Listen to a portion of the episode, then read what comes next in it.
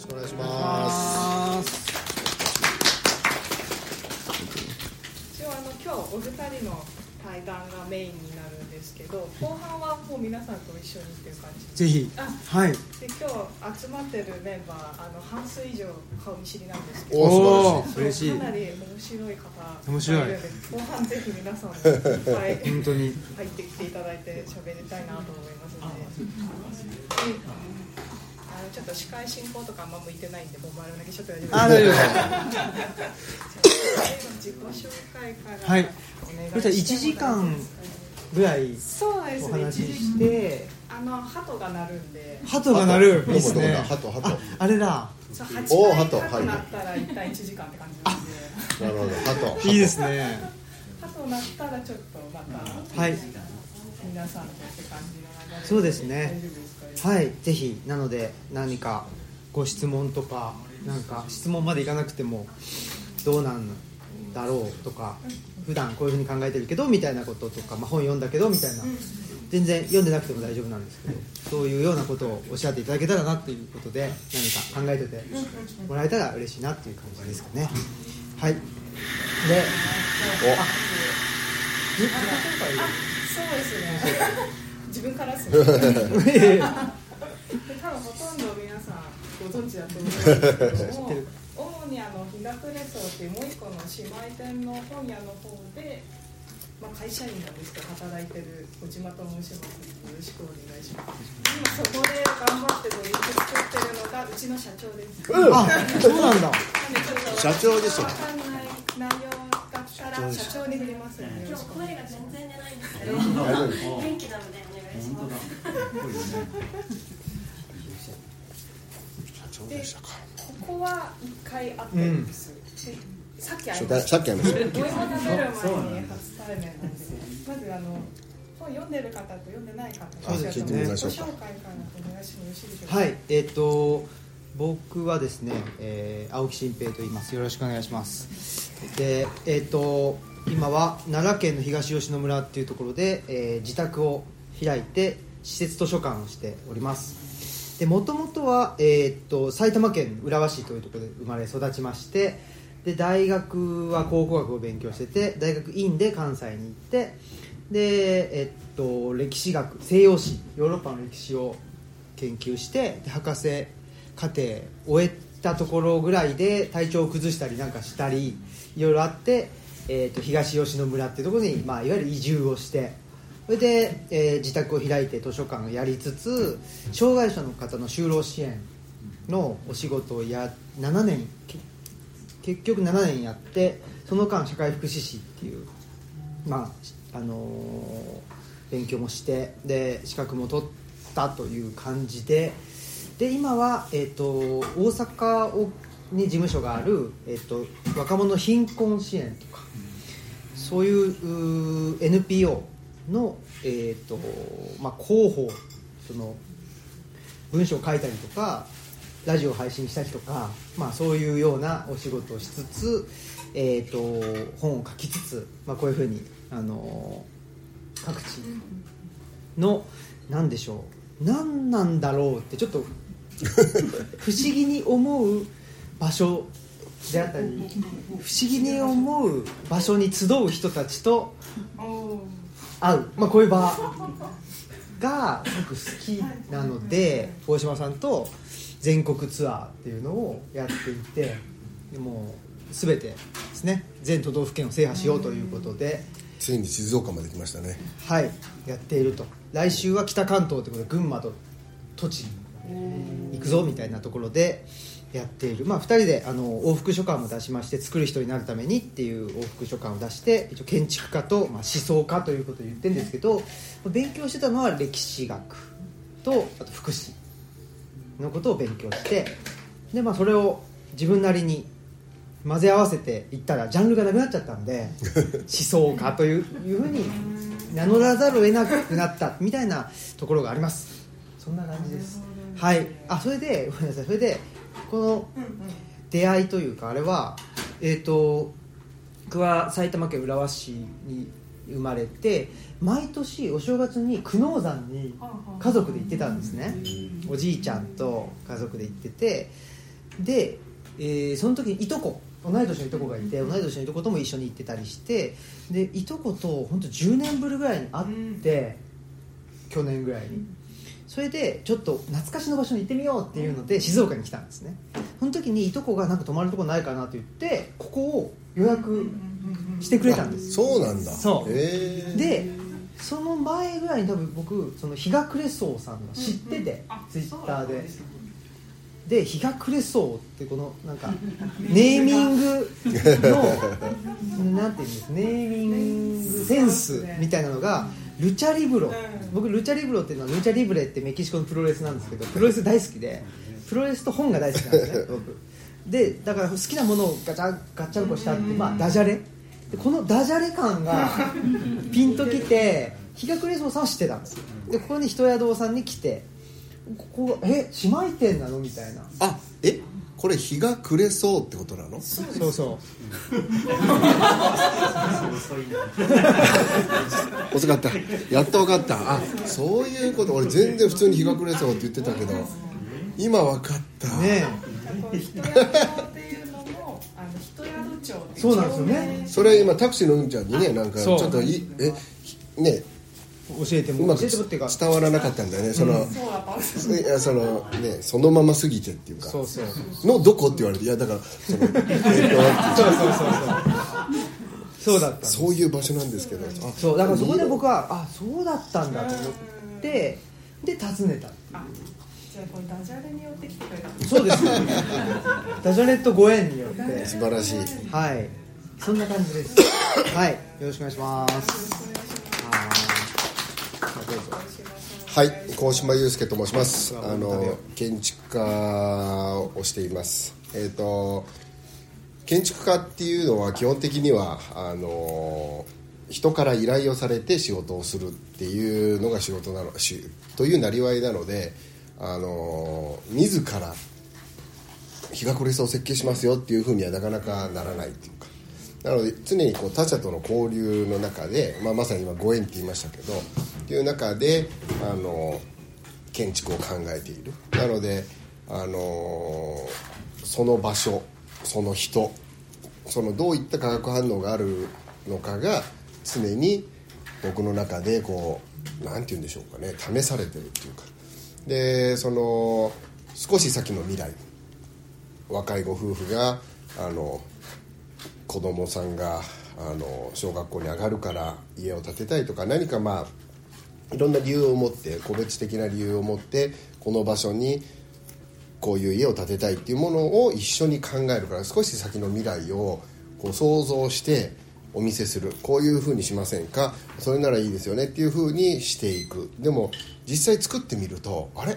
思ったようにはならなかったとかこれなかなか言えないんだけれどもそうそうそうこういうことなんだよねっていうふうにあの未来を想像する仕事なんだけれどもあのなんか天の弱ってわけじゃないんだけれども自分の想像通りにならないことが建築の面白さだと思っているところもある。つまり何かを作るっていうのは神様のような視点であのこういうふうにっていうか自分のトップダウンで思い描いてるものを作っているというよりかは一緒に作ってるので作りながら生まれてくる瞬間少し先の図面を描いてその図面通りに作ったらこうなった。あ思ったより低いなとか思ったよりっていういろんなことが変わり続けるっていうか。で建築の面白さっていうのはそうやって一緒になって考えることだとまあ15年間ですかねあの独立して考えるようになって。で本当にだからそれがあのなんて言うんでしょう。学生時代は一人で考えて一人で課題を作ってこれ俺の作品だっていうふうにして建築と向き合ってたのが社会に出ると何にも自分の作品じゃないというか一緒になって、まあ、人様のものを職人さんと対話しながらクライアントと対話しながら作っていくっていう。でそれがまあ面白いしそれはだから思い通りにならない偶然みたいなものも常にある。でも必然的にこうやって狙って作ってるのに偶然的なものをいいと思えるその関係性をどう作れるかみたいなっていうようなことを考えながら、まあ、建築家として本当にご縁をいただきながらずっとやってきた中で建築っていうのは一つの言語であるっていう日本語と英語みたいにその建築っていうのはもうそれだけで言語だと思っている。でそれを黄色い壁っていうふうにあの言語にする言葉にしてあげるとそれを翻訳する。でも黄色い壁ってこれを見ながら言うのと見ないで言うとあレモンみたいな黄色それともみかんみたいな黄色っていうふうにその翻訳してあげないしてあげないとって言うとだからその神の視点に立っちゃうんだけど翻訳しないと建築の魅力っていうのが分からなかったりする。なのでその僕は言葉を大事にしたいというかそのクライアントと対話するのもイメージの力だったり言葉だったりするけれどもそれを今回まあそのご縁あって一緒に往復書館このコロナ禍の2年半ぐらいかな、ん。あのもっと前に出会って知り合ってからはもう10年ぐらいかな、その外風館っていう僕が初めて作った建築のご縁で知り合ってそれこそラジオに出たりいろいろやってた中で突如往復書館やりましょうっていうことになって往復書館をやってみるとこれがまた楽しいっていうかそれが今長々と説明してるように何か自分の中から言葉を紡ぐそれを新平に向けて投げたらその言葉の意味合いが返事によってまた変わっていくっていうか一緒になんかその考えていく一緒に変形していく感じっていうのが思いもかけないところからのエッセンスでパーンと変わることがある。で特にだからその往復書簡っていうのは本を書くっていう行為そのものがすでに想定している読者こういうふうに読んでもらいたいなと。でもなかなか読者の方と対話することがないのであの往復書簡っていうのは読まれると思っているもちろん往復あの手紙なので新編に向けて書いてるんだけどその向こう側の読者にも向けて書いてるのでその感じがすごく重層的でやってて新しい自分が発見できる。みたいなでいざ本ができたらあのこれどんな人が読んでくれるんだろうねとか、どういうふうに読まれるんだろうねっていうのをあの2人が持っている中でたくさんのこうしたこうしたってくくってしまうとあれですけど本当にあの書店の方々が九州四国、まあ、大都市の某純駆堂とかよりもね、あのこういうあの言っちゃってる。某じゃない。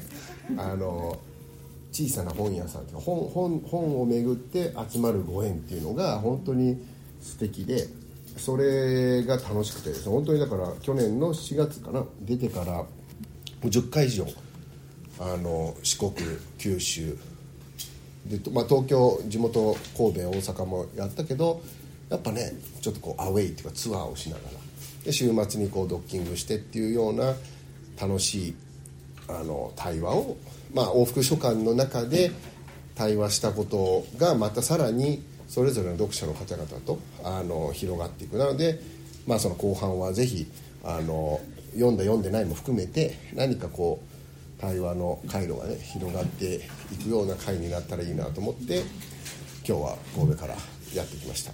よろしくお願いします。ます。わーってい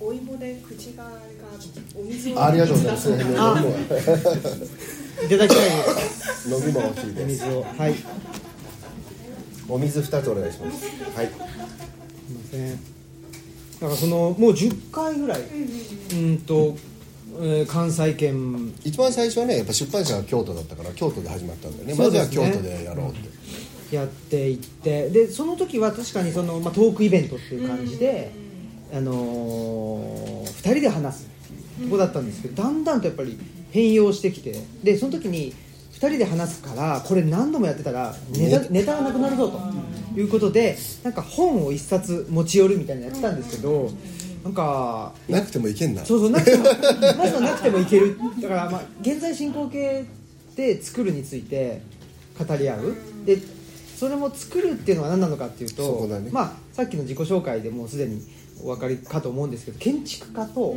まあ、僕は、まあ、思想とかって名乗ってますけど、考え言葉ですよね。だから形があるものとないものっていう。でそれを 両方とも作るって言っちゃってる。そうだね。だから作るっていう言葉の意味を狭くは捉えていないっていうことですよね。その時にじゃあ作るって何なのかなと。言った時にこれを一気にバーッと大きく広げた場合一つはこれだけこの社会の中でお金を出せば買えるものに溢れている。つまり商品に溢れている。しかも既製品に溢れているにもかかわらずなんで我々はわざわざ時間をかけてしかも既製品よりもクオリティは劣るかもしれない。そういうものをわざわざなんで作るのかっていうねことだしあの目に見えるものだったらそうだし目に見えない。例えば言葉にしたって例えばこの社会っておかしいよね。とか税金高すぎないとか。その大企業に対しての消費税のなんか還付みたいなのやってるけどそれおかしくないみたいなことっていや言わなきゃいいのにみたいなこと言われるわけですよ結構。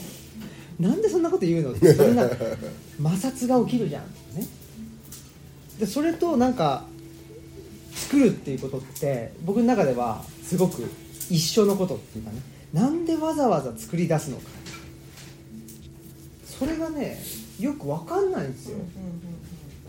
でもやっぱり作ることってとっても、まあ、楽しいし逆に言うとでも作る上での生みの苦しみみたいなのもあるしなんか単純作業でやってるとしんどくなる場合もあるしでもなんかいわゆるクリエイティブと言われる仕事ばっかりやってる中でだと単純作業をやることで落ち着く場合もあったりするしこの作るって何なのみたいなのはめっちゃ思っていることでで僕はその作る人になるためにっていう本の裏側にも書いてあるんですけど、まあ、あれは初めにかな、ね。を抜粋してるんですけど僕にとってその時点での作るっていうのはものを作ることではなくってあの本当に思ってることを思い切って言葉にするっていう。それが、まあ、誰からも求められてなくてもねいいからとりあえず言葉にしてみるってその第一歩が作るってことじゃないっていうことでだから僕にとっては DIY なんですよね。ものすごく DIY 感が強い。その言葉の DIY っていう。であったりなんていうのかな。うんそうですね。やっぱ DIY かな。だからそこには、えーニーズがない。そのさっきねクライアントがいないと建築家はそんあの建築っていうものは基本的には存在しないっていうことだけど僕は DIY だからクライアントはいない。まあ強いて言えばそう強いて言えば自分。だからその自分のニーズにいかに応えるかそれがまあ僕は僕にとっては作るっていうことでありでも小島さんの場合はクライアントがいて作るっていうことだって。でそこがなんかまあ重なったりちょっと違うよねってなったりっていう会話がなんか楽しいなっていう感じ。はあるけどやっぱり作るっていうのはめちゃ人間にとって大事っていうのことだけは分かる。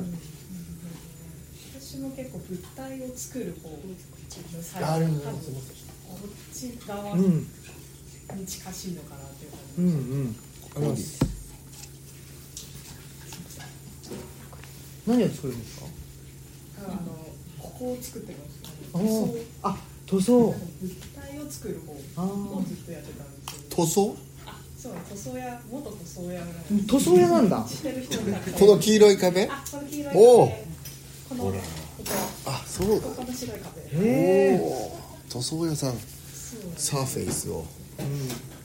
別にこれも絶対頼んじゃった方が早くて綺麗で完璧なんですけどやりたくなっちゃうからやっちゃったんですよ、何なんでしょうね。そのやりたくなっちゃうっていうのって何なのかないやそうだからそれが多分ねだからその作ることの本質本質っていうことはあんま好きじゃないんだけどそのコロナ禍でステイホームってなって動くなっていう。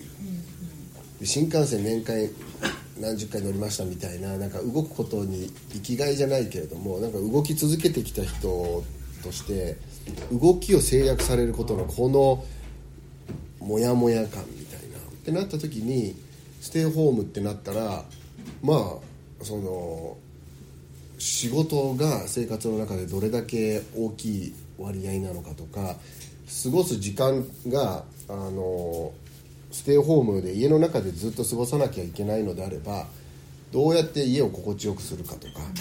で商品としてのあの食とかも、ね、お金出したら買えるっていう、ね、でその食べる喜びもあるんだけれどもこれ自分で作るとステイホームって時間があるからじゃあやっぱもう食いに行くとかじゃなくいけないので自分で作らなきゃとかまあ出来合いのものを買ってもそっちの方がねもう手っ取り早いしすぐ食べれるけどなんか味気なくなってくるっていうか消費してる感じって。でそれを自分でなんか作って料理する。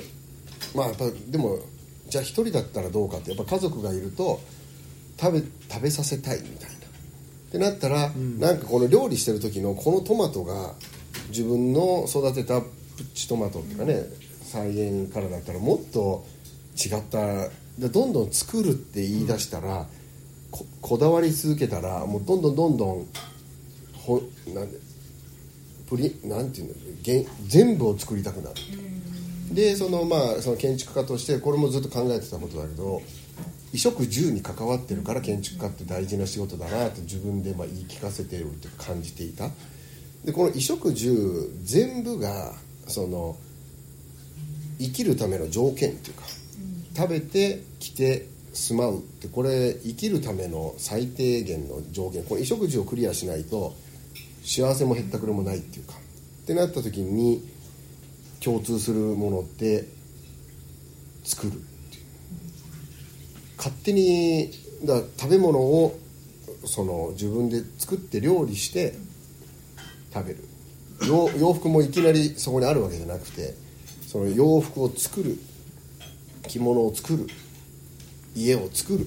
何かを作らないとそもそも命ってね衣食住って成立しないってだからまあ DIY も作ることが喜びであるっていうことはそれはやっぱり生きる上で作る生きるイコール作るぐらいの抽象度があるんじゃないかなって。まあやっぱ今回こう対話をしてタイトルもだから後付けなんですよ。ずっとでそろそろタイトル決めなきゃねって中で1話が作る人になるためにだったんだっけ。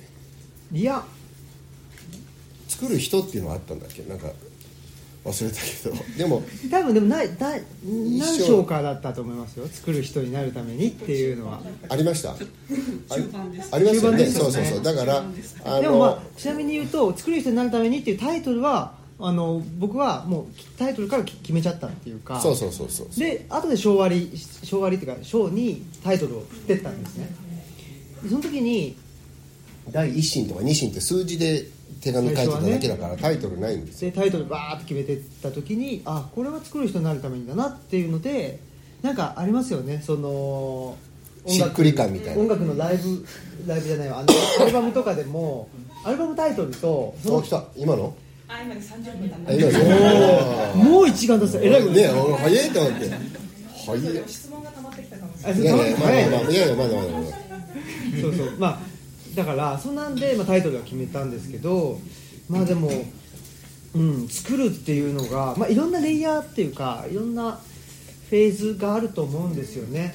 そのもうなんて言ったらいいんだろう。とりあえず自分でなんかクオリティは置いといて自分で作りましょう。でそれは日常的なものであ例えばまあそば茹でるとかでもそうですけどそういうのでそこにそこまで喜びを感じなかったりするんだけどでもそこになんか、まあ、さっき言ってたけど家族に食べさせてあげようとかね。なんかそういうのが加わることによって同じそばを茹でるであってもちょっとやっぱり想像力を使うようになる。なんか僕はやっぱりこの作るっていうのはないものをあるものにする。この過程でやっぱり想像力ってなんかすげえ陳腐な言葉ですけど使うよなって思ったんですよね。だからこれが、まあ、ここもそうですけど多分壁塗ったことによって変わるっていうのは壁の色であってでも全体を引いてみた時にやっぱり空間が変わるわけですよね。でこっちも塗った時にこっちの壁が変わったっていうその事実はあるけど空間全体で見たらこっちとこっちの壁の色のなんていうか兼ね合いっつうかによって変わるだろうしなんか変数がどんどん増えていくわけじゃないですか、まあ、へ部屋のなんか塗るとかっつったら。でそれと一緒です、まあ、あの料理もそうだし言葉もそうだし、まあ、本もそうですけどなんか変数がどんどん増えていくとなんかね1個を変えたっていうことが全体に影響するようになるんですよ。でその時に1個変えることで全体がどう変わるかなって思いを巡らす。これがなんかね想像力でありこれがまあ技術的に上がってくると想像に技術がついていくから楽しくなるんですよ。でも技術力が上がらないと想像にに現実がついていかないからつまんないっていう。だからこれなんか作るって言った時に想像力ありゃいいんかって言ったらそうでもなくって想像力はマストでなきゃいけないんだけど技術的な部分っていうのもある程度はうん。ないと多分ね。今の想像力って、えー、とクリエーションの方の想像力それともイマジネーション、まあ、両方？違いがちょっとよくわからなえないんで？その想像するってイマジネーションの方の想像と技術の関係と、うん。ああそういうことか。実際にあ僕が言ってたのはイマジネーション。イマジネーションだよね、うん。だからやっぱそのイマジネーションっていうものの豊かさっていうのが一番最初に言ったその建築家がイマジネーションを持たないとあのいけないんだけれどもこのイマジネーションっていうのがその文脈によって変わってくるっていうその周りのだこの黄色い壁って言った時に赤の天井と黄色い壁っていうこのあの落ち着きと同同トーンとあそこにある青とのこう関係性みたいな。でも圧倒的に黄色の方が深いっていうかでそこにあるドライフラワーとの親和性みたいな。でこれは今こう自然光じゃなくてこう明かりでいってるから。でもこれ昼間自然光だったらまた違ったイエローに見えるしあの青ももう少しっていうその変わり続けるものがそのイマジネーションの、なんて言うんだろう精度を上げていくっていうか。でもそれが商品みたいに比べられないっていう。300円の水と500円のコーヒーだったら200円の違いみたいにもう全部計算してしまうっていう比較してしまう。でも今言ったようなイマジネーションって比較っていうか計算数値化できるものではないっていう。だからその気持ち悪いっていうかその自信がないっていうか。で比較できて数値化できてこれがなぜいいかっていうのをパンと説明できてみんなが分かっちゃうとこれの良さを説明する必要もないんだけれどもなんとなくいいよねこの黄色っていう感じをやっぱりこう探していくっていうところがその強引に話をつなげるとこの「作る」っていう言葉が持っているこの多面性。でそのものを作る側の人間と言葉を作るっていうのとそもそも生きることと作るってどういう関係なんだろうかっていうのをもごもごもごもご話しながら。で僕はだからこの10回以上こういう話をして思うようになったのはやっぱ答えがない。その査定できない。これがベストだよねっていうのは今愛着を持ってこの黄色い壁っていうのはずっと。でもこれ塗り直したっていいわけだしそのムラがあることもいいっていう。だからそのなんて言うんだろう。あの結局作るに関して今思う一つはどう作り続けられるかっていう。今日のイベントが楽しければもう日が暮れそうとの思い出もこれで終わりじゃなくて常にオンゴーイングっていうか ING だっていう。だからあの失敗も成功もないっていう状態が作ることの面白さであり難しさであるだからどうやって作るんだろう。さっき自信がないって言ったらそのブレーキかかっちゃって作れなくなっちゃう。いいんだよどんどん作り続けるためにはどうしたらいいのかなっていうことを考えるふうになりましたね。いやいや本当にそうで。で作り続けるために。そう。なんかねでも僕は結構続けちゃうんですね。ラジオもインターネットラジオオムライスラジオっていうラジオを配信してて今月で10年。すごいね。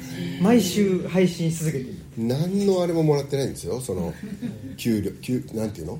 そうね。ねお金のためにやってだってない。もんね誰かが頼まれたわけじゃないから。YouTube みたいに再生回数が上がればなんかとかじゃないもんね。そうだじゃない。広告費がついてとかでもなくて、モチベーシこれがだから何なんだろう。誰に褒められるともなくただやってるっていう。そう。何なんだろう。でもこの前ちょっとそのゴミ屋敷を作っちゃう人の話を聞いてた時にへー。すんごく共感して あゴミ屋敷だったんだな。ゴミ屋敷を作る人っていうのは まあもちろん全員が全員じゃないんだけどゴミ屋敷だを作ろうと思ってるわけじゃないんですよ。ゴミ屋敷になっちゃう。本人は。なっちゃう。でそれは片付けられないからなっちゃうわけじゃなくってあじゃないの？やっぱりね自分の過剰性を形にしてるっていうかおそれが落ち着くってこと？まあそうでしょうね。でそれ制御できないっていうかもう溢れ出ちゃう。これをどうその外に出したらいいのかっていう。それがうまく外に出せる人もいるだろうしうまくっていうのは社会の中で圧力を生まない形でね。でもこれは社会の中で圧力を生んでしまう形でしか出せない。そういう人たちはまあ障害者と言われたりとかそういううん。迷惑な人、ね、だから僕はオムライスラジオがあったから良かったんですけどまあわかんない。迷惑な人だと思われては思われてると思うけどだけど本当にだからこの自分の過剰性っていうのをうん。どう扱ったらいいのかっていうのは、情勢ね。うん、これは本当に悩ましいところで、出し方がそれだったそうですね。そうだから最初僕オムライスラジオっていうのはセルフカウンセリングって言ってて、なんか出してたことででまたそれを聞いたりしてそれはもうあ最初からそう思ってたの？最初からそう思ってたうん。まあ最初そうね、まあ、続けていくうちにそう思っていってうんでやっぱりなんでしょうね。ちょっとシリアスな話になるかもしれないですけどなんだろうな。やっぱり自分を肯定できるのは自分しかない。ってなんか思ったんですよね。なんか誰か褒めてくんねえかなと思って てもしょうがないっていうふうにどっかで思ったところがあってその時にオムライスラジオっていうなんか喋ったりしててそれを聞くと「あそうそう」とか自分で喋ってるからね。本当に思ったことを自分でそこで喋ればもう本当に思ったことを言ってくれる人がいるわけですよ。誰にもねあれしてない。忖度してないもんね。してないから。言いたいこと言ってるだからその時にだからこれがシュートを打つっていうことで、うん。本当に思ったことを言うでほんだからまあフルスイングするってことだと思うんですけどね。この置きに行かないっていうかその誰かから見た時にこれこれここまで振り切っちゃうと恥ずかしいなとか失敗した時に恥ずかしいなとかねフルスイングした時に空振りした時になんかずっこけたりして恥ずかしいなって思ってるとやっぱり球が来た時に当てにいっちゃうみたいなことなんでしょう。多分。だからその時にそういう外からのあの視線じゃなくて本当に思ってんだことを言っとくとそれが後々自分に返ってきて「いやいてもいいよね」みたいな「お前いてもいいぜ」みたいなのを過去の自分が言ってくれる。すごいね。そうそう。そこそこで時間のループが起きるんだね。ち多分そう。ょっと前の自分の言葉を聞くことでそう。おユースケよく分かってんだって。そうそうそうそう。それはあのー子育てを通して俺は思うようになった。8年前に娘が生まれてあの僕はずっと息子が欲しかったんですよ。だって自分だから。娘が生まれた瞬間に俺は娘に、えっと30 36歳の時の子供なんで36年前の自分が見えるのかと。ずっと息子欲しい息子欲しい結婚する前から。で生まれてみたら娘だったら「え娘?」ついてないじゃん」であのだからおお腹の時もずっと僕はあの産婦人科一緒に行って「せせ今ついてましたね」っつって「いやへそへその緒でしたよ」で結局娘だった時にああもうもうっていうかあやばい思い通りにいかないっていうかね自分は息子が欲しかったと思ったら全然そんなことない。36年前の自分を娘の中に生まれた時から徐々に徐々にで8歳になってもあのまだ見える。あの 寝方とか寝相の悪さとかこのソファーの角に僕行くんですよ首をこう。その感じとかも娘もあこれって遺伝するんだなんてですまあそれは外外面っていうかでもあのなんて言うんだろう。昔の自分を生き直すはあ。感覚っていうのは子育てってよくできてるなと思って。でそうすると僕は親父の方にシンパシー。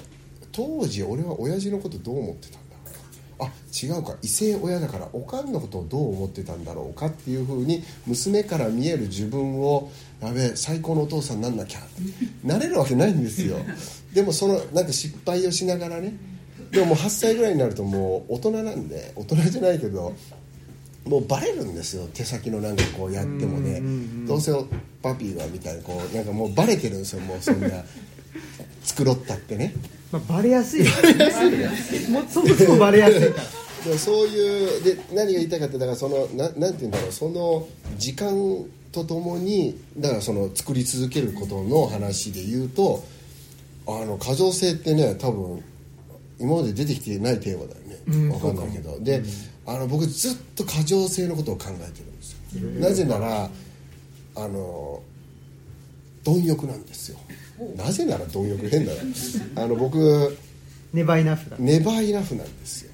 な何をあの本を読んだことあの本を書いてあの恥ずかしいんですけど僕は高校1年生まで一冊も本を読んだことがない。これはまあでも自慢でも何でもなくこれはよく言ってるはず、3兄弟の真ん中で兄貴の真似をしてバスケをやって野球をやってこうスポーツでで絵を描くのが好きだったんで、まあ、図工と体育の人間っていうか。だから国語一番苦手でアメリカで生まれてるので日本語と英語はあのどちらかというと英語の方が自信があるっていうか。英語を喋ると当時の記憶の僕ブライアンっていう名前があるんですけどブライアンの人格になるんですよ。だからちょっと今ブライアン入ってるんですよ。この英語の時はちょっとこう大げさになるんですよ「So you know what I'm talking about?」って言ってこう急に英語になるとこう手振りがでかくなるんですよ。でブライアン態度でかいんですよ。で鴻島祐介も態度でかいんですよ。だけど、まあ、ブライアンと比べると そうそうそう。でその何が言いたいかって過剰なんですよ。でそれは本っていうものに対する憧れがあるその読んでなかったから。で僕が読み始めたのは高校1年生の時にまああの早稲田大学だったので高校の先生に言ったんですよ。ついていけませんと。英語とか図工は大でも原告の授業についていけない。みんなめちゃめちゃ読むの早いし。お前本読んだことあるのかって言われて村上春樹読めって言われて。それで初めて村上春樹を読んだのが「ノルウェーの森」のあの赤と緑で読めるじゃん。でその15歳の記憶瞬間からこの周回遅れ感。もうみんな15年間かけていろんな本読んできたんだろうなっていうクラスのみんなは。ファーブルとかなんかいろんなのあるじゃない。そういうの通ってないんですよ僕全然。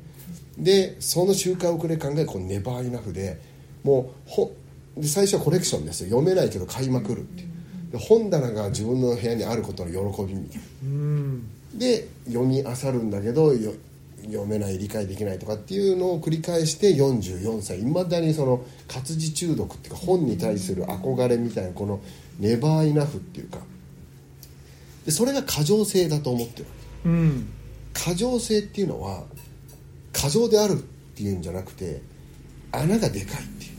ほ俺って本読んでないんだっていう15歳の時のコンプレックスは一生埋まらないんですよ生まれた瞬間にアメリカでジェニファーとスティーブみんな目が青い金髪のが、ね、日本人っていうマイノリティは絶対に埋まらない穴なんですよ。そのコンプレックスっていうの。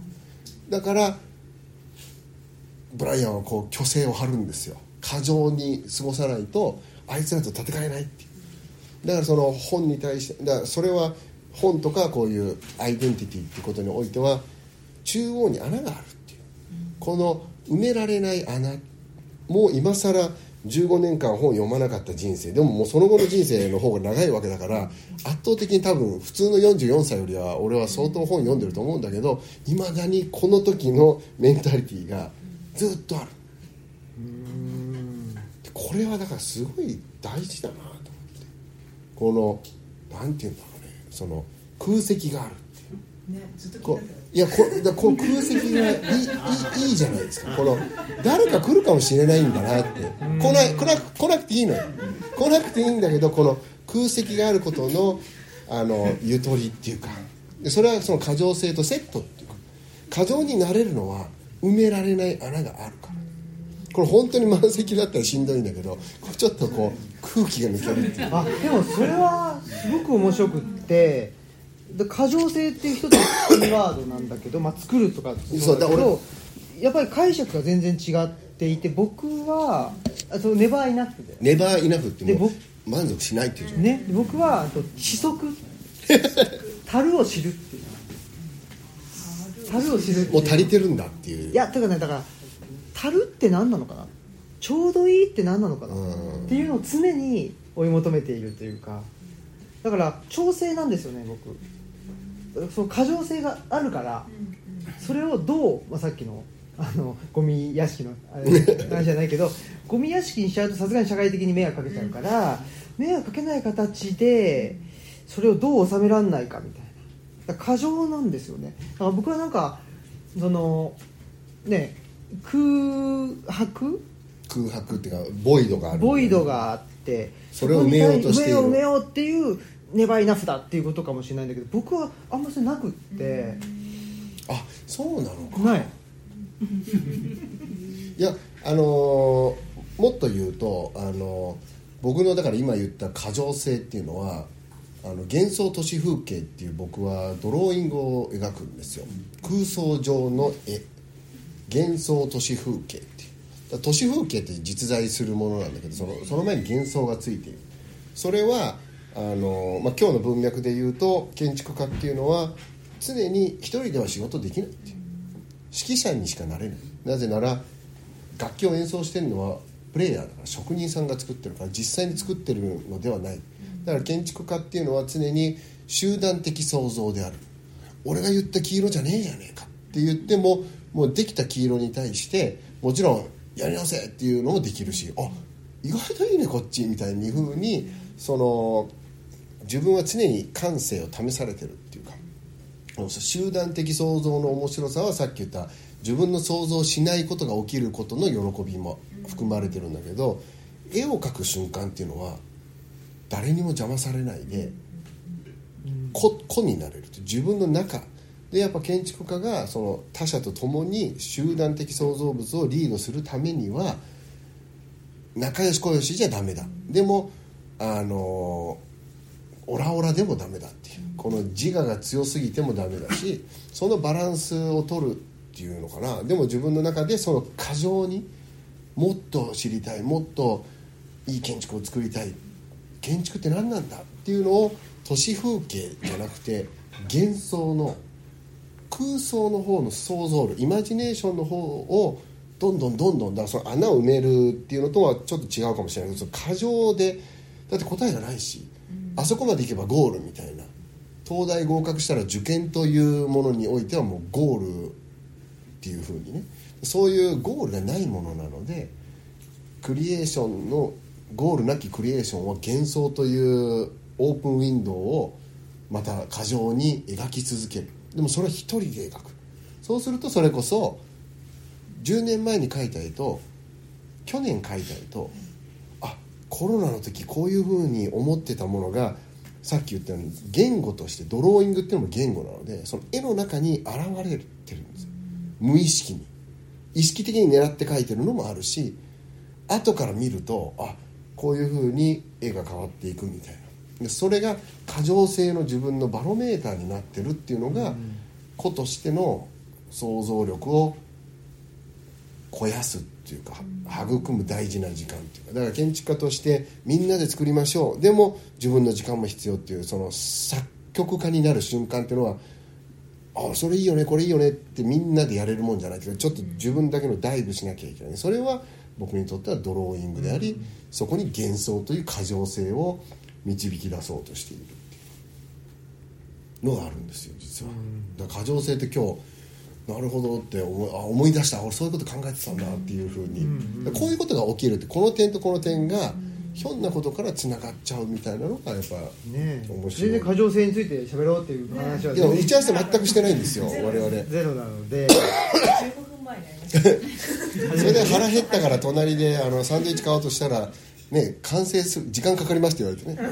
すいません。でもだから あのその場そでもの。場の傍から見るとだいぶ多分2人とも過剰なんだと思うんですよ。ね。だけど内実は結構違っていて、過剰に、うん、僕はだから何かを摂取しようっていうかね。な知識欲とかある俺はめちゃくちゃある。常に。ないんでですすない。ないです。うないんですか？いやでも本当にないよね。あんあんああの別にバカにしてるとかじゃなくて 俺はむしろあるもんね。なんかこれも読んでない。これ本屋行くと。そうそう。だそういう焦りがね焦りよ焦り。焦りです。一種のね。そうそうね。ないんですよね。でもずっと読んで培か積み重ねがいやいやそんなことないんですよ。全然僕も僕もちっちゃい時好きだったのはちびまる子ちゃんだし あとずっこけ3人組だし。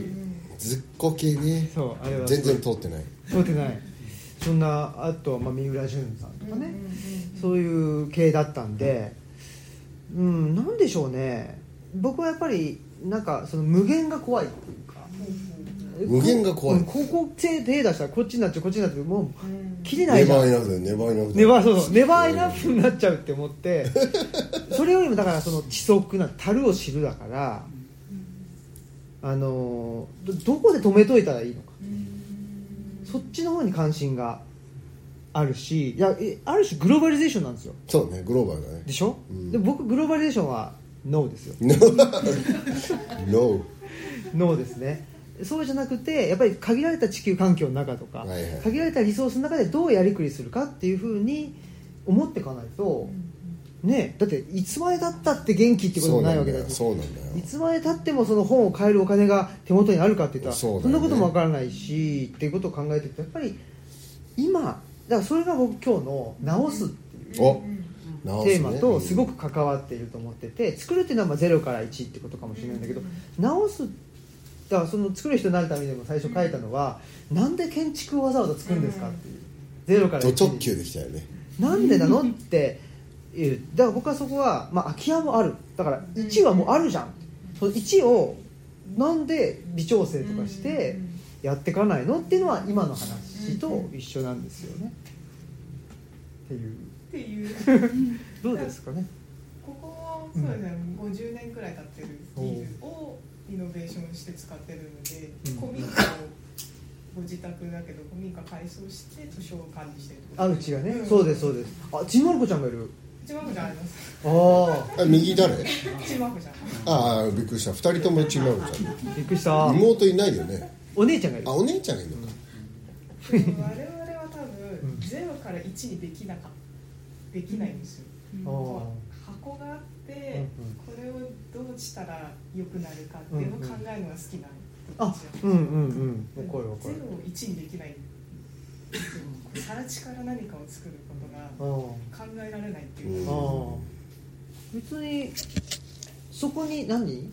考えられないっていうのは引け目みたいな。そうそうでしょ。うん。だそうだと思う。うん。興味がないんですよ。だからなんか結局これ言っちゃ大だけどでも0から1を作れる人の方がえ視覚的にね建築士とかで1級とかないとダメだったり社会的地位も高いしなんか偉いように感じるんだけど決してそんなことはなくおお前が言うなだけど。お前が言うなだけど。いいよいいよ決してそんなことはなくやっぱりその関心のあり方としては一緒だと思うんですよ。ゼロから1を作りたいと思う人と今あるものをより良くしたいっていうのは関心があるっていうことに一緒だよ。一緒でしょ、うん。なのに社会的なフィルターを通してみるとなんかリノベーションの方が簡単そうだし、なんかねあのお金もかかんないそうだし下に見られてるねそうなっちゃうっていうのが。んなんで何なんだろうね。そう。すごく残念だなとは思うんですけどでもやっぱりその僕はまあ時代的にもそうだしその今あるものをどうやって使っていくかっていう。どうやって折り合いつけていくかっていう。その方がすごく、まあ、求められているし僕は関心があるっていう、とこですね。そうですね。うん。なんかもう絶対作れないものが古い建物にあるじゃないですか、うん。時間が経過してそうそうそうそうそう。あのガラスとかももう作れない。価値がねうん。うん歪んでるもんね。これを歪んでる。ガタガタ。これを時間がね。さら地にしてなんか作りたいっていうのは一切ここはなかったし、なんなら建物ありきで中身決めちゃうとかあって。おお3つともそう。ですね素晴らしい。今3つお店あるんですけど建物ありきじゃあ何しようっていう。いや絶対そうなの。だってで鴻島さんだったらもしかしたら僕はプロレスラーを目指していたかもしれない。プロレスラーどういうこと？僕が鴻島さんだったらプロレスラーを目指そうと思ったら目指せそうなんですよ。すごい食べれるしタッパもあるし。でも僕はこれはプロレスラーにはなれないんですよ。胃腸が弱い弱いから。まずね食べれないご飯を。ダウンするからね。ダウンするから。そう。だからそうで側側によって決めていくわけですよ。言ってみれば。側によって決めた結果。側によって。そう。だそうだからそういうことあるじゃないですか、うん、全てがなんか計画書を立てたり人生もそうですけどゼロから計画書を立てて設計図ひ書いてっていうもんじゃないじゃないですか。もう気づいたらこうなってたし気づいたら病気もある。気づいたら女性だ。気づいたら男性だ。気づいたら気づいたら男性だ。いやまあその体は男性心は女性だ。いろいろあるわけじゃないですか。でもだからその中でどうやっていくかっていうのが人生じゃない？って。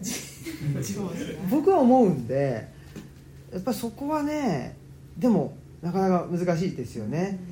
じゃあなんていうかなやりたいことをね全部諦めろかああの 諦めろっていうかっていうとまあそうはちょっと違うだろうからそのせめぎ合いがまあ、えーそのなんでしょう、まあ、せめぎ合いが人生みたいな感じ？でも人生っていうかだからそのやっぱりリノベーションっていうものの価値をその優劣つけちゃうっていうのはやっぱりそのあの日本社会がそうやってスクラップビルドしてきたからですよね。あのかなくなって海外はそうじゃないんですか？なくなって当たり前だと思うでしょ。イタリアなんていうのはもうリノベーションしかないからそうか。その更地にするっていう概念がないんですよむしろ。だからまあイタリアの建築学科はまあある意味では不幸なのは仕事がないから。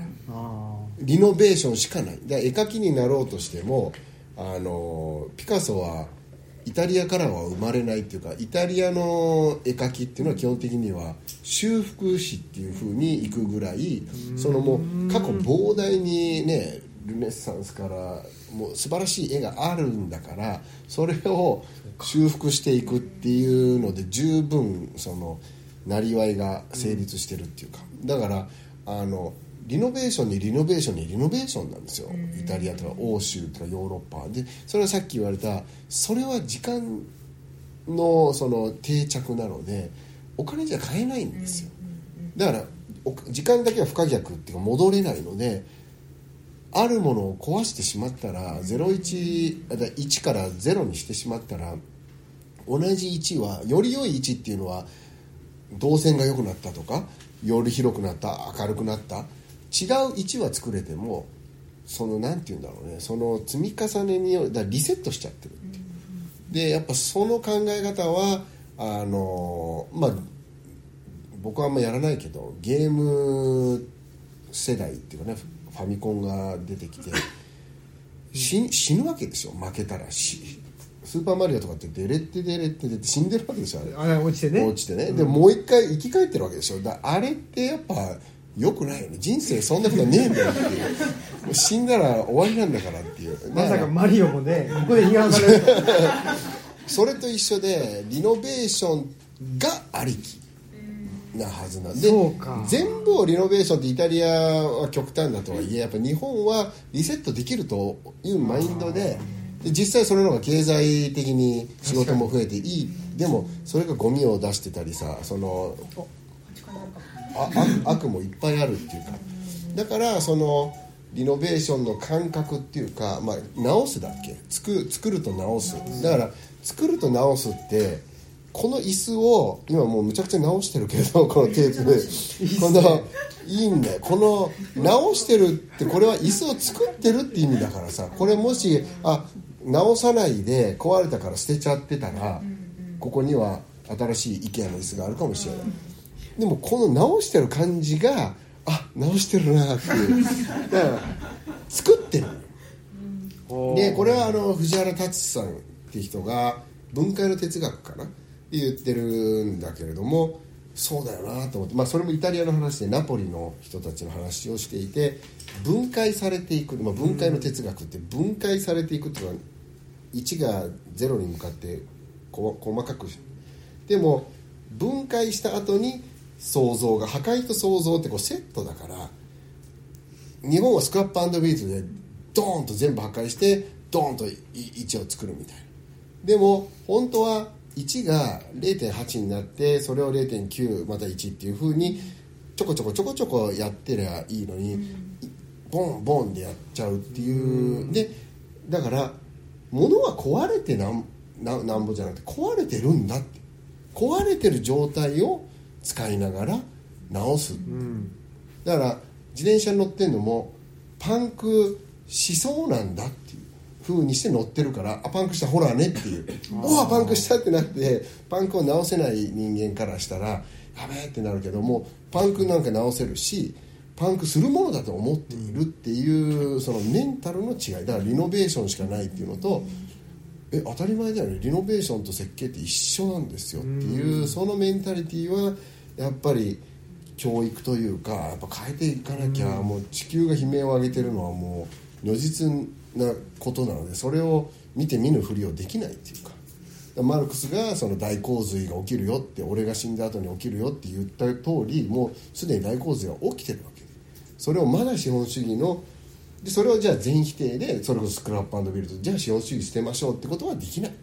でも資本主義を修理しながら何かやっていくしかないんじゃないのっていうことが僕はさっきの作り続けるためにっていうか続き続き作り続けるしかないっていうそのためのマインドっていうのはその自分の過剰性自分のボイドを自覚することとそのなんて言うんだろうあの完成しないってこと。をあの自覚するっていうかだから時間が線的にいくんじゃなくて季節の移り変わりのように円環していくんだと思ったらこれは今この汚れた 汚れてるあの直された状態でこれが本当にもうこれじゃダメになってポキッと折れたら新しい木でまた接ぎ木してあげれば春が来たみたいな。でまた夏になって冬になってみたいな。この椅子にはまた穴が開いちゃった。でこれをまたあの埋めるのかみたいなその円環する時間。あ穴開いたもうみすぼらしいから捨てようじゃなくて。っていう愛着がこの黄色い壁にも全部が時間とともにあるっていう感覚をやっぱ伝えていくしかないんだなって。アンチエイジングっていう言葉も エイジングをめでるものだと思えば早くそういう渋くなりたいみたいな渋い親父になりたい白髪生えたいとかアンチエイジングで白髪染めみたいなと思っちゃうっていうのはまあそういう人もいてもいいでしょう。でもみんながみんなピーンとそっちを向くっていうのはどうかなっていうところはだいぶ喋ったね。鳩の後鳩鳴った鳩鳩鳴ったのに。大体こうやってブレエンジンがこうリミッターが外れて。どうでしょうか？そんなことで。いきなり質問ってなって何でもいいですよ。手伝いかもしトイレに行きたくて。トイレこここっちでいいですか？あいいですか？あすいませんありがとうございますちなみにこの中で本をすでに読んだ人っているんですか？5人。オムオムオムラジを聞いたことがある人っていますおあオムラジリスナー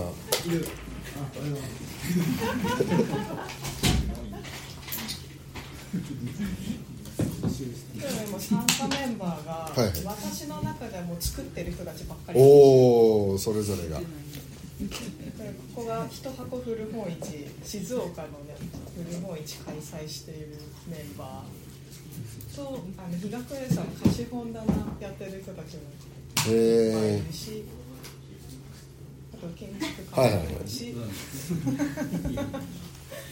僕10年前に呼んでいただいて静岡で講演したんですよいっぱいあるでしょういね。やいやいやいやいやまさかこんな形で再会するとはそうね、ちらっとね、これ200メートルやったんで。よかもんでね。やっぱだからそのなんていうそうご縁っていうかねその予想できないものあの予測不能だから打ち合わせしないのは打ち合わせして準備しちゃうとそそのことにそっちに寄ってしまうというかその自分のセンサーをちょっとこうあの閉じ閉じないで何が起きるかっていうところにこう全力を向けたいっていうのがある。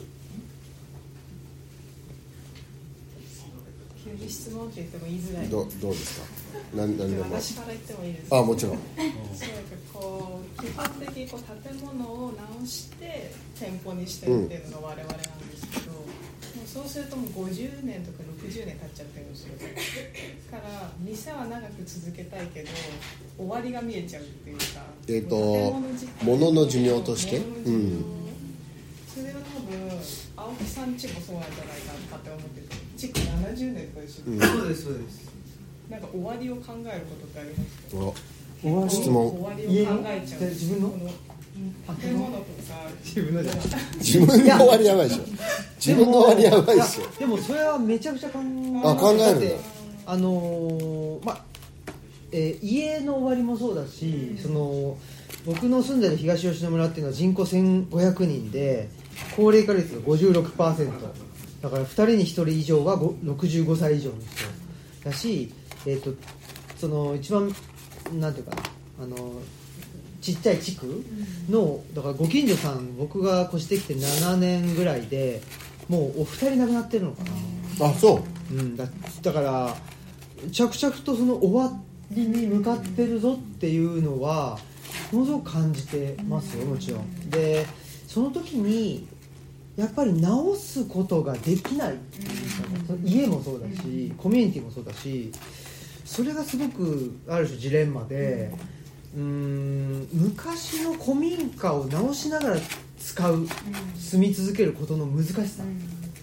をすごく感じていてうんなんかでもやらなきゃいけないんだろうな。例えばまあやっぱり自然の力が強いですよね。東吉野村ってどんどん草が伸びるしあの枝も伸びるし。で枝も伸びっぱなしにしとくとそれが屋根にかかった時にその枝をつ伝って水があの屋根に、ね、あのかかっていってで屋根も結局杉葉す杉の皮か。杉の皮をあの杉皮の吹いての屋根の上にトタンを乗っけてんですよ。だからそこに水が溜まって腐っちゃったりすると屋根がダメになってしまったりするわけですよね、そういう一時が万事何をどう気をつけたらこれが使い続けられるのかっていうのがわからないっていうことですね。で草刈り機とかは YouTube 見たらわかるしわかる、うん、そういうねなんか一個一個のスキルというかそれは今ものすごく便利な世の中で YouTube 見たら分かるんですけどそれその一個一個積み重ねていけばこの家が維持できるかっていうとなんかそうでもない気がするっていうか、なんかどうにもなんないことってあるじゃない。ですかはい、なんかこう次はどこへ行こうとか考えたりするんですか？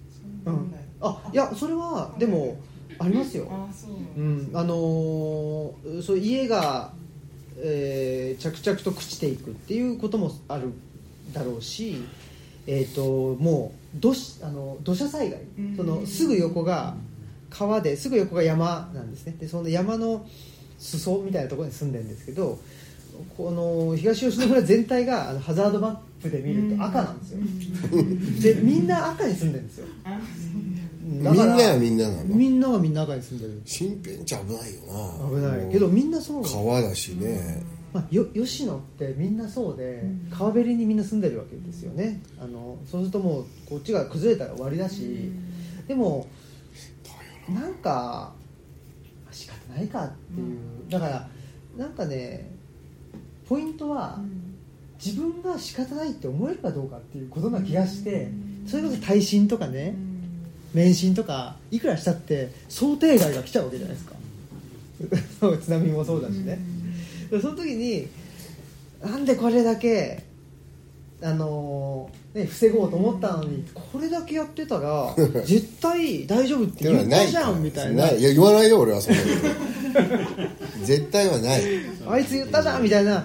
そう絶対はないけどだけどそういう世の中じゃないですか、うん。基本的には災害は明日起きないと思って生きてないと、あの成立しない世の中でしょ、うん、だけど、うん、その時にやっぱり僕はだから都会で暮らしてるのがしんどくなっちゃったっていうのは、いや嘘ついてるじゃんって思ったんですよ。いやこれ明日災害が起きたら絶対えらいことになるよねとかね、明日災害が起きたらえらいことになるのにオール電化とかありえないでしょなんで CM やってんのみたいな。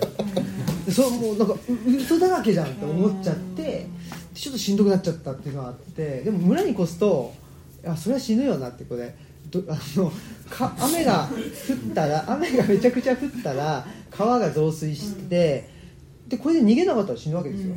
すごい納得がいくっていうかあ逃げなかったから死んだんだ。納得がいくんですよ。だからめっちゃ直接的に原因と結果がなんか実感として分かるっていうのがなんか落ち着く。ああたら私はこういうの怖がってるのはそういうとこに住んだことないからまあ、かもしれないし、うん、だからどこで諦めるかっていう話だと思っててね。っていう。いやでもだからその質問で言うその終わりをえっ、と終わりが怖いってこと。うーんなんかどう何も想像がつかないんですけど。いずれ終わっちゃう。絶対終わるってずっと思ってえ終わるよ？そう、うん。でそれは結構近いんだな。えー、とその箱側がその空建築物理的なものの方が終わりが近い。そうかな。って思っちゃうんですけどそうでもないですかね。えじゃあ本とかどう思います？もう終わんない。いや本の方が本の方が自分より長生きしそうと思わない？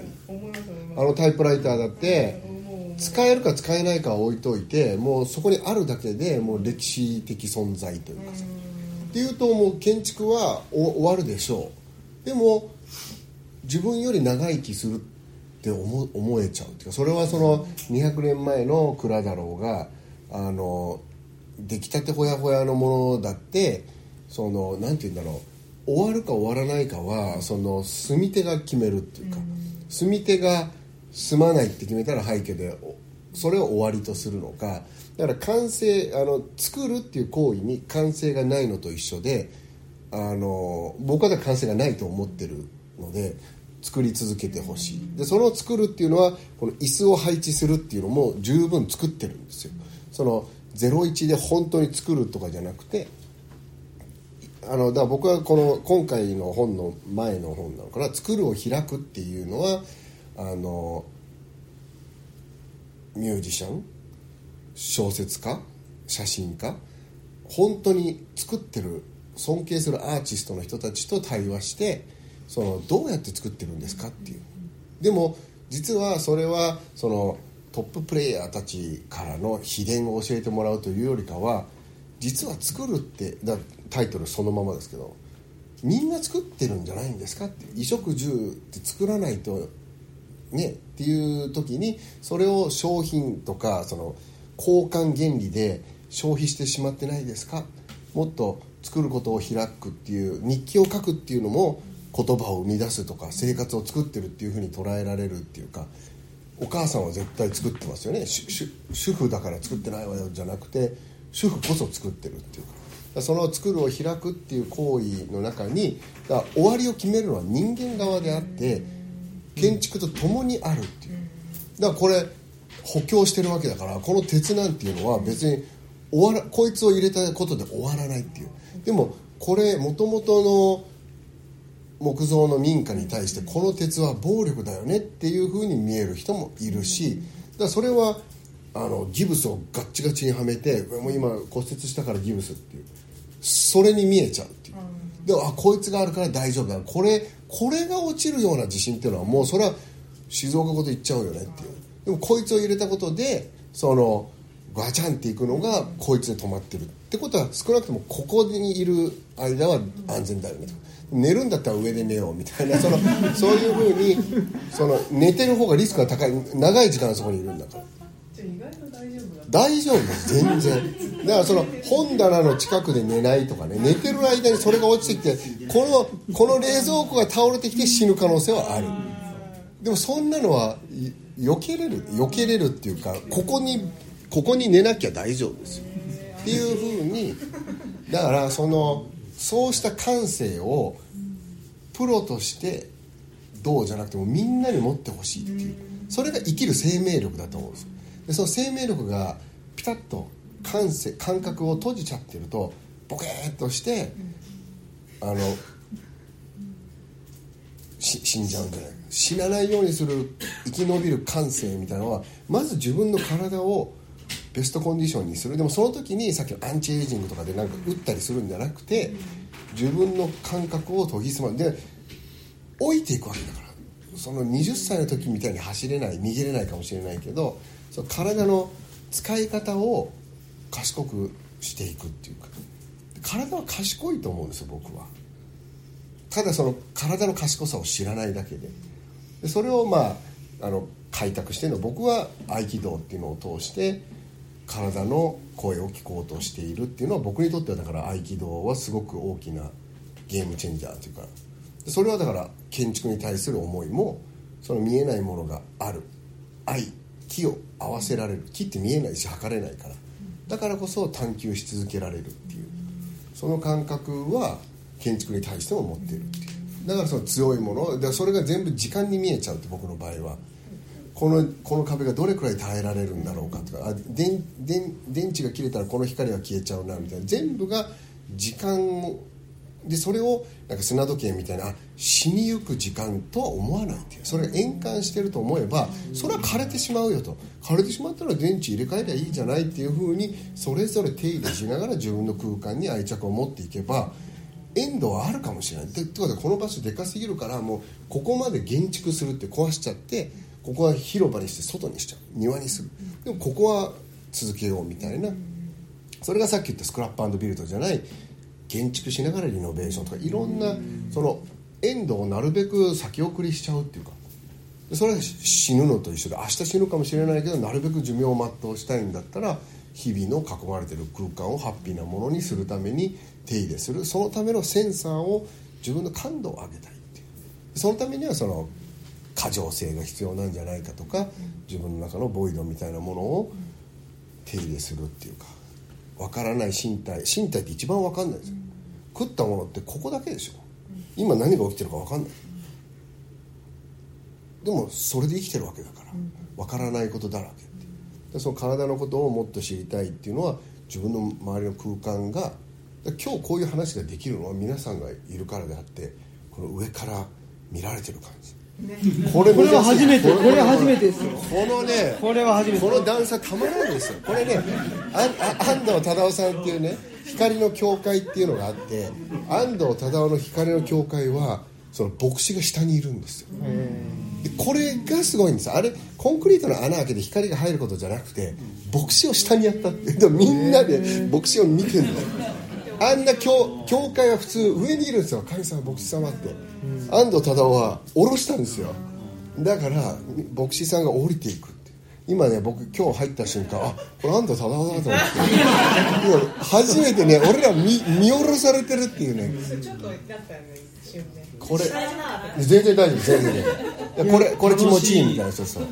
でこれも僕らの言葉遣いにこれ俺がそっち座ってて新平がこっちだったとしても多分違う話をする。僕が今「はいさんが見えてる」ってこの感じとかこの空席もそうだし。いや結構ね、まあ、サービス精神がすごくあサーるビス精し神過剰なんだよ。そう過剰でなんかあそこの人がみんな満足してるかなって頑張っちゃうんだよ。ああそこの人がうなずいてなかったとかすごい言うのね。でもあの人つまんでそうかなそうそうそう。つい気にしちゃうんだよ。そう。でまあ一方僕はもう何にも気にしないっていそううかみ見てるオーディエンスを見てないの。終わった後すいません。あの後ろのさあの人さって言って「えそんな人いた?」とか言って、すいません。まあでも、ね、そういうコンビなんですよ。もうもはやコンビ。そうそう。何の話だっけ？そうまあでもささここの状況が今日の、ね。まあ、一期一会とかでもこれが終わりなんじゃなくてこれがオンゴーイングな感覚を開いていくっていう、あの時っていうふうになっていく。だからあの質問で そう終わりがっていうのはあんまり考えてないけど常に明日終わるかもしれないし終わらないようにするためにはどこをどう手に手を手入れしたらいいんだろうかってことを考え続ける感性ひだが多い方がいいっていうか。始まっちゃうんですよね始まっちゃう。始まっちゃう、始まっちゃう、う。ん、始めたらもう10年ずっとラジオやってる。そうだから始まっちゃうんですよ。なんかわかんないですけど。でやれちゃうと。やれちゃうってことがやっちゃうから。だかでこの往復書簡もねまだ本になってないんだよ。で編集者とそろそろ「いや終わっちゃうんだ」って俺ら寂しくなっちゃって「あれ？本にしたら終わるよね」っつって。でまだね本にしてる最後の段階で「2出しませんか？2, 2出しませんか」みたいな。もうすでに 終わ終わりたくない。そうそう。でも始まっちゃうし始めたら終わらせたくないっていうのは確かにあるからそのためにはもう全てもうあのどんな手でも使う。それは確かに考えますね、うん、だからなんかわかんないけどこういうね建物を維持するっていう時に建築的な方法で維持するっていうことだけにとどまらないっていう。もうあらゆる手段を使う。で本当に守りたいんだとなんか 3D スキャンするみたいなので。それいいのかどうかあそれで保存するっていうかね。うん。保存するっていうそれじゃないのであればなんかわかんないけど、まあ、これはもう全体としてあのもう耐久性がダメだとしたら違うところでここのソウルを持った見た目は違うかもしれないけど自分の中ではねあのあここのソウルが引き継がれたっていうところに移るっていうのも十分終わったことにはならないっていう、そうそうそう。終わったことにはならないですうん、っては思います。ちょっと私の質問でいっぱいあるじゃん。誰かいないですか？